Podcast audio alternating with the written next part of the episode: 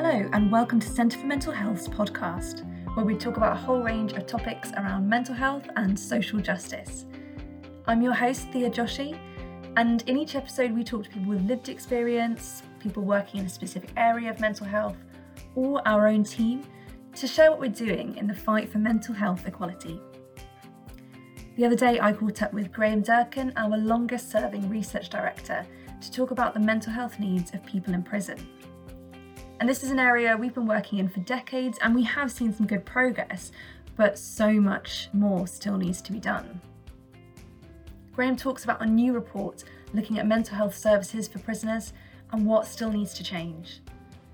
So, we know that most people in prison have some form of vulnerability or needs, whether that's a mental health difficulty, neurodiversity, or a substance misuse problem.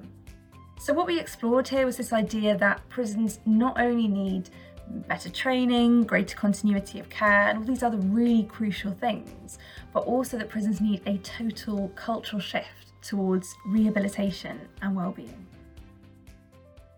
So I'm really pleased to be here today with Dr. Graham Durcan, our Associate Director of Research and Evaluation. Hello, Graham. Hi, Thea. Uh, it's so great to have you here. So um, Graham has overseen much of our research over the years and especially into um, mental health and criminal justice and the mental health needs of the prison population. And that's mainly what we're going to be talking about today. So we launched just last week uh, a new report called The Future of Prison Mental Health Care in England. Um, and Graham can tell us a little bit more about that. So, Graham, it would be great if you could just give us a basic overview for people who don't work in this field. Um, tell us a bit about uh, people in prison, the prison population. What are the key mental health needs that we tend to see? Well, it, it's it's probably broader than key just mental health. There's a, a variety of vulnerabilities related to mental health. Um, I think we've known for ages that the vast majority of prisoners have sort of multiple and complex needs. And uh, if we're talking about mental health, uh, addiction, personality disorder, we're talking about the bulk of the prison population. Um, but on top of that, there's a variety of other vulnerabilities that are highly pre- prevalent. So um, they, they sometimes get sort of labeled as neurodiverse conditions, but we're talking about things like it, it's very likely there's a significant proportion of the population have got acquired brain injury. So just like all these other conditions, it will affect decision making, behavior, uh, how they think about how they think and see things. Um, ADHD, you know, attention deficit hyperactivity disorder. Uh, again, it's going to affect decision making, thinking, uh, behavior. And we've got various learning difficulties and learning disability represented in the, pop- in the, in the prison population as well. Autism. So there's a whole range of conditions including all of the, the, the, full gamut of sort of mental health conditions. Um, you know, we will have psychosis, perhaps five, six percent of the of the overall population will have a, a you know a, a, a, psychotic condition. But we're talking sort of you know 90% of the prison population. And, and I think the, the really important thing to, to bear in mind is that it's seldom one problem that they have it's a multiplicity of problems, and that makes it all the more complex. So, multiple vulnerabilities. I mean, frustratingly, when you look at um, individual problems that uh, many prisons will have, that they'll often fall just below the threshold for you know uh, entry into a service so they can be helped for that problem but because of all the other vulnerabilities they've got um, they tend to be really still very disadvantaged Thank you, Graham. That was a really helpful overview. So, could you talk us through some of the main issues which are really preventing better mental health among people in prison? Yeah, absolutely. It's a, it's a really good question, and it's obviously what our, our report is focused on. And you know, towards the future, what what can improve? I think one of the main recommendations is is about training. Um, and it's more than just giving mental health awareness training. I think, say, for prison officers and uh, other prison staff, a really significant uh, overhaul of their training needs to take place. That that's my view, or that that was the view that's come out of um, our review. Um, because I just don't think they have adequate training in the population, uh, understanding that recognizing vulnerabilities and understanding what impact those vulnerabilities will have on the way that person thinks and way that person behaves. All, all of that is quite important if you want to rehabilitate the person, but just also for security, etc. Uh, and it's also important around uh, improving mental well-being because uh, another big theme in the report is you can't outsource the responsibility to uh, for mental well-being to the NHS you know, so the NHS are in there to add expertise and add value and provide specific services, etc. But actually, if the bulk of the population have these multiple complex vulnerabilities, then it's got to be the responsibility of the host organization, the prison. It's got to be their responsibility for overall well-being. And well-being is more than about treatment, it's about an environment. So we've got some real problems in, in some of our prisons in terms of the physical environment, lots of old prisons that are not just not particularly conducive to sort of well-being. Um, but I think the training thing is quite important. So significant overhaul. But I also think probably I don't think know that anyone is particularly well trained for working in a prison. Even the healthcare staff, there is not specific training, say for nurses around prison mental health care, um, education staff, any other staff, go, any of the voluntary sector organisations ought to be able to access staff that just introduces them to vulnerabilities and knows what impact those vulnerabilities can have on the way that person thinks, feels, and behaves. Other things are really important as well information, continuity of information, continuity of care. So people may be getting treatments for all sorts of conditions in the community. That can get really disrupted when they come into prison because of failures in communication with community services, be those mental health services, GP services, hospital services. So that's a real issue. Um, and the and the fault is probably on both sides to a degree. You've got very small healthcare teams in in prisons, and their capacity to sort of outreach and chase information. So having, you know, bringing together information systems is, is really important. Um, I suppose the other big sort of thing that we pick up in the report is leaving prison. You know, we know an awful lot of people will reoffend, fail in other ways, you know, just have very difficult lives immediately upon leaving prison. So we know we've not had fully functioning um, rehabilitation probation services for quite some time. We know those are coming back into the public sector, but again, it's an upheaval. Um, and so, so that's a that's a real issue. Um, and there are just you know continuity of care. So very often prisoners if you've, you've got a, a, mental health problem you probably will start to get it treated. If it's a severe mental health certainly will you'll probably get it treated in prison. But then we talked about that issue of meeting thresholds out there in the community. Often they won't have any care to move on to uh, and we found that in, in our review and, uh, and, and, other work that we've done as well. Even even people with quite what we'd say quite severe mental illnesses fell below the threshold for entry, say, to a community mental health team. Now there's positive news on the horizon. So NHS England are currently funding a thing called Reconnect, uh, a program which will engage people before they're leaving prison, follow them through the gate, and then for a period in the community will sort of bridge them into other services etc and attempt to provide some sort of wraparound care for that for that person so they don't fail and, and fall to the wayside. Thank you so much for that graham. I think that's so important to get that overview of yeah of needs and what what needs to be happening. I mean the tragic thing is is that some of it seems it i know it's very very complex to actually um, roll out but some of it seems quite obvious you know that people who are living with multiple vulnerabilities in prison that the people kind of working with them looking after them keeping an eye on them would have training to know how to support them. It's like of course that's absolutely vital but obviously we haven't seen that for so long. And um, I know we did some work a few years back um, about helping people leaving prison into work through individual placement and support, and I'll link to that in our show notes. Um, and what we were seeing there was that people, as you say, with quite severe mental health needs would were getting nothing as leaving prison, and then we, you know, that feeling of are we just setting people up to fail? I, am going to add one thing, if I can. Um, around sort of within prison what happens. So, I mean, the, the NHS commissions uh, mental health care services, and it tries to do that at all. It has a sort of what's called a stepped care type model.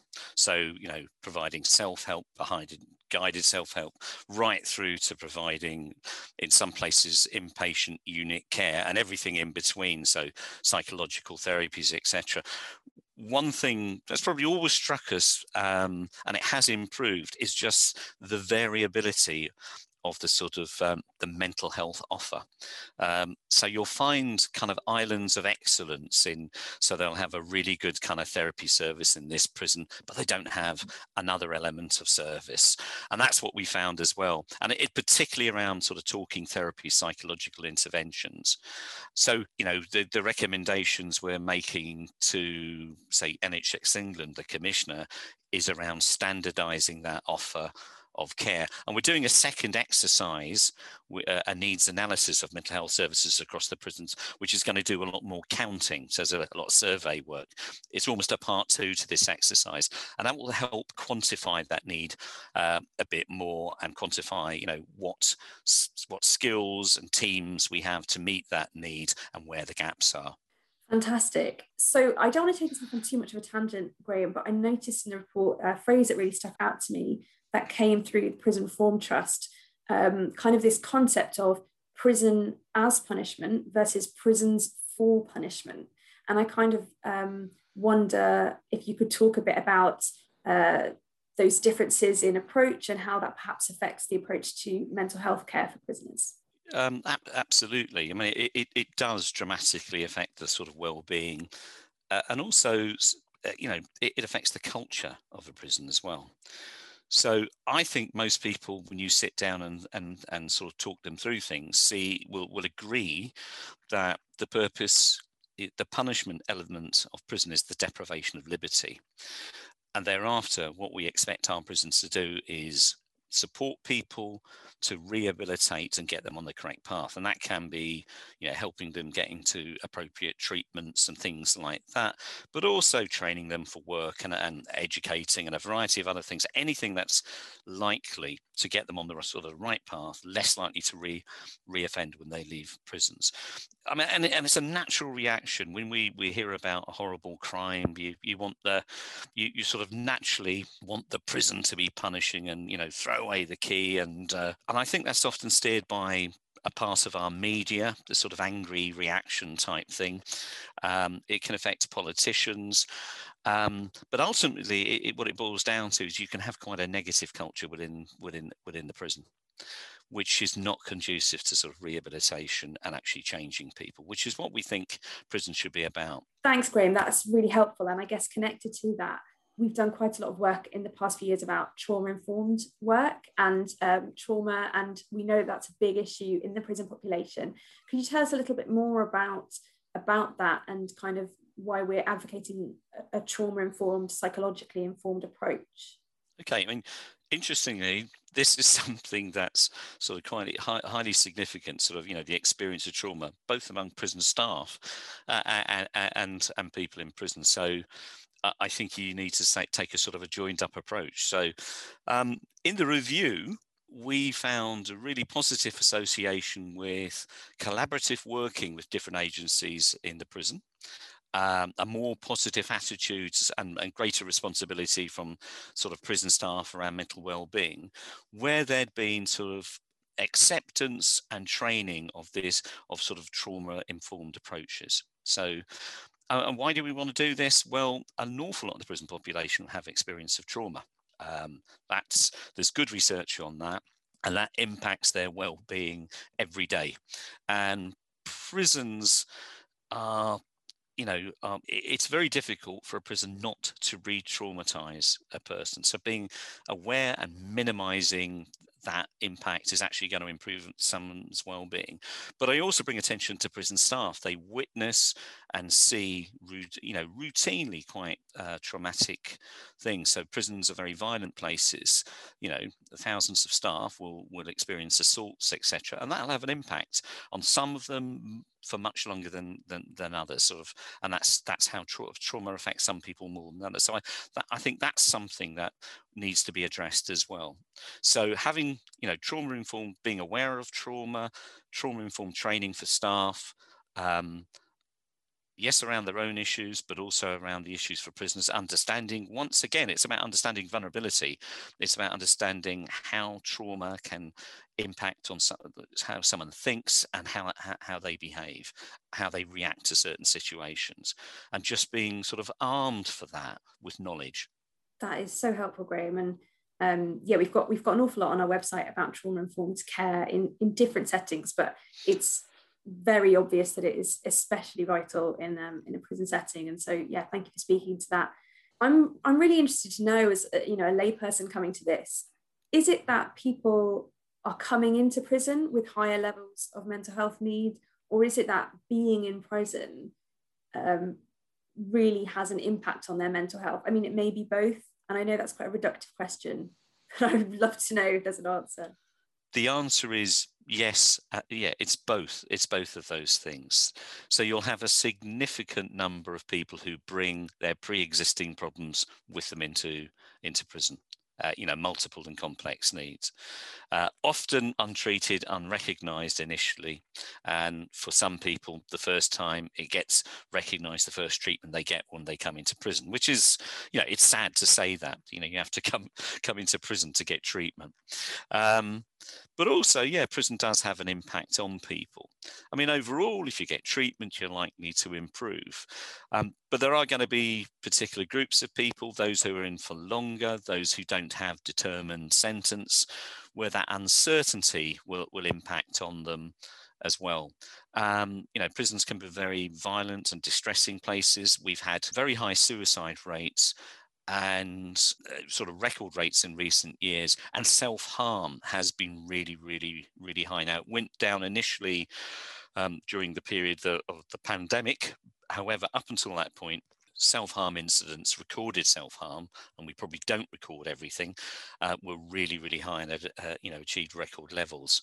Um, and as I said, the prisons are very violent places. All of that can uh, impact on someone's ongoing well-being.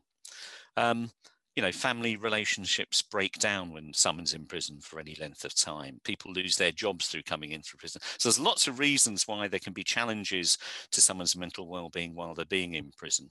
Thank you for that, Graham. That's a really helpful explanation. And I guess it really speaks to, again, the need for better preventative care in the community as well, because as you say, it's it's quite appalling that people are only getting support for their mental health um, when they get to prison. I mean, that's a, a real flaw in in the whole system but yeah so thank you for that you touched on the pandemic there and um, yeah uh, could you tell us a little bit more about how covid has affected prisons and, and people in them and the mental health needs of them prisons have been dramatically affected by COVID, just just like all uh, other aspects of our life. So, I mean, I'll go through a list of things if you like that have happened. So, prison visits stopped. And whilst you know there had been action since to sort of increase access to telephone so they can have contact, you know that that increases the isolation and distance between family and community of people in prison. Um, prisoners have had to spend sometimes days in, in, days on end in cell, and certainly 23 hours a day. Um, the prison service rightly sought to increase the number of uh, prisoners in single cells to reduce, um, you know, the spread of, of COVID-19.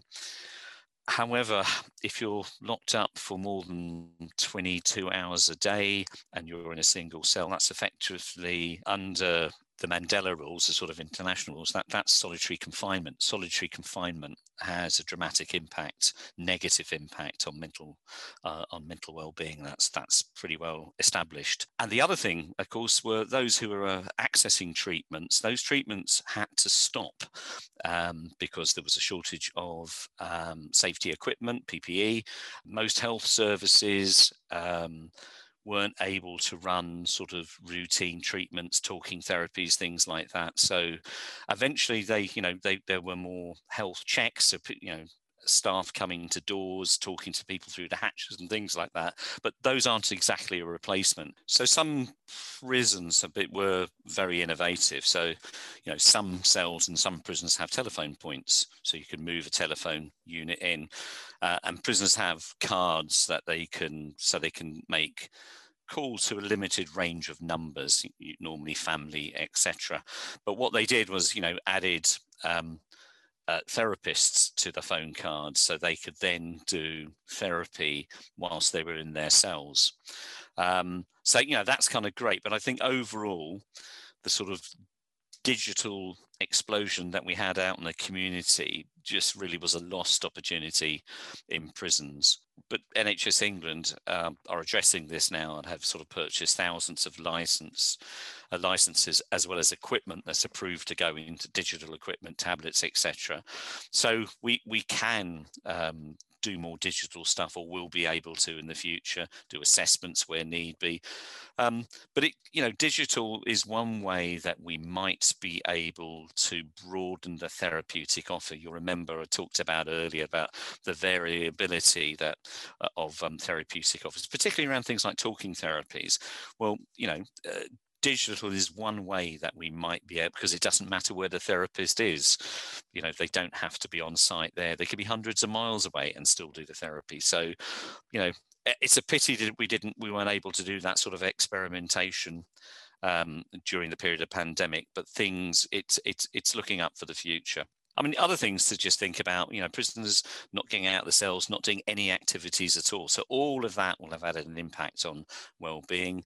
Um, we also know that uh, some racialized communities are overrepresented in the prison population. We know too that those racialized communities suffered more in the community, um, more infections, um, more deaths, etc. So again, we should expect the community within prison also to be affected. So there may be a greater number, a disproportionate number of, of those communities that may suffer bereavements, and maybe more of those bereavements will be what we call sort of complex grief reactions. So that's where you know generally grief is not a mental illness; it's a it's normal human emotion after a loss. I think under normal circumstances, about 7% of um, bereavements are, are quite complex for whatever reason. And I think the pandemic, both in the community and certainly we're talking about prisons, may produce more um, complex bereavement reactions because people have not been able to have contact with loved ones, haven't been able to go to funerals, so on and so forth. So the dealing with the loss may be more difficult. Thank you so much, Graham, for shedding light on that. And you were talking there about uh, kind of specific groups and inequalities within the prison population. And I guess um, just as in wider society, what we see is intersections of inequality and disadvantage. So there's a lot more in our report about that and looking at specific groups as well and their needs. Um, but I just wanted to ask you more broadly. Um, we know that you've been working in the area of sort of mental health and criminal justice for for a number of years now. Um, and I just wondered if you've kind of seen key changes or trends over that time. Absolutely. Um, and, you know, I think there's a lot to be celebrated. There's been a vast improvement in health and justice services. It's been very helpful over the last sort of decade to have a single commissioner for you know what goes on in courts a health commissioner for what goes on in courts um, police custody uh, and in prisons and, and across youth justice. That's been really, really helpful. So it's just, it has brought more standardization. So just over a decade ago, you know, one of the things I would have been talking about, about just how inconsistent things were, different models, all sorts. Well, that, that's starting to improve. So let, I mean, let's just talk through some of those improvements. So a hundred percent of our youth justice teams, of our courts, of our police custody suites now have a liaison and diversion service commissioned by NHS England. Um, and that's very often an NHS organisation, but there are voluntary sector organisations that are a key part of that as well.